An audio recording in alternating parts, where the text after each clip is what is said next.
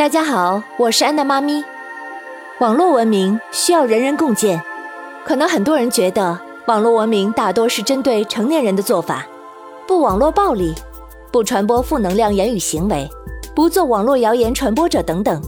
但其实这些价值观和行为习惯是从小时候就塑造和养成的，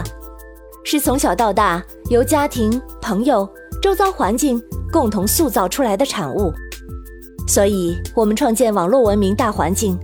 不仅仅要积极倡导办网、用网、上网的健康环境，同时也不容忽视儿童价值观的塑造。我们都知道“性相近，习相远”，这里面讲的就是每个人的性格和先天本质其实都差不多。我们最终看到每个人呈现出来的状态都不尽相同，是因为每个人从小到大的各种习相远造成的。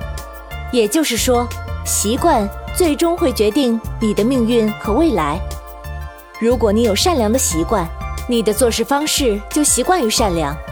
你有好的、积极的思维形式，那么在面对人生中的事物时，就更多的会习惯于正向思考。以此类推，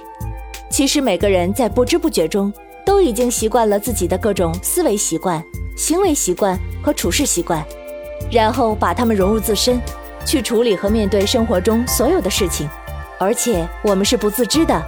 因为那已经是我们生命中的一部分了。所以我们在关注事物的本质和源头的时候，对于网络文明共建的事情上，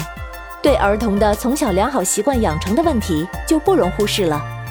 只有源头干净和安静，有了好底子，未来才可能有正确的价值观。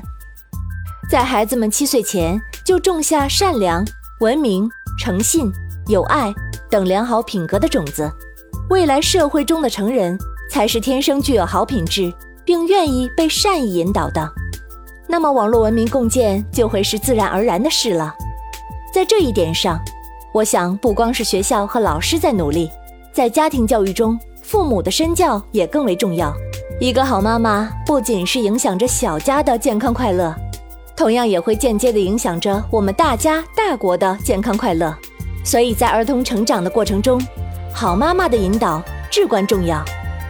我们要帮助孩子们从源头看正确的事物，听正确的内容，想正确的方向，做正确的事情，并逐步将好的、正确的、有意义的事情养成习惯。比如读书这件事，我们不光是为了考试取得好成绩而读书。更为了孩子们未来能够遇见更优秀的自己而读书，在书中不断的得到滋养和成长。当把读书当做生命中不可或缺的一件事的时候，孩子们才是不断自我迭代、自我更新的自发成长，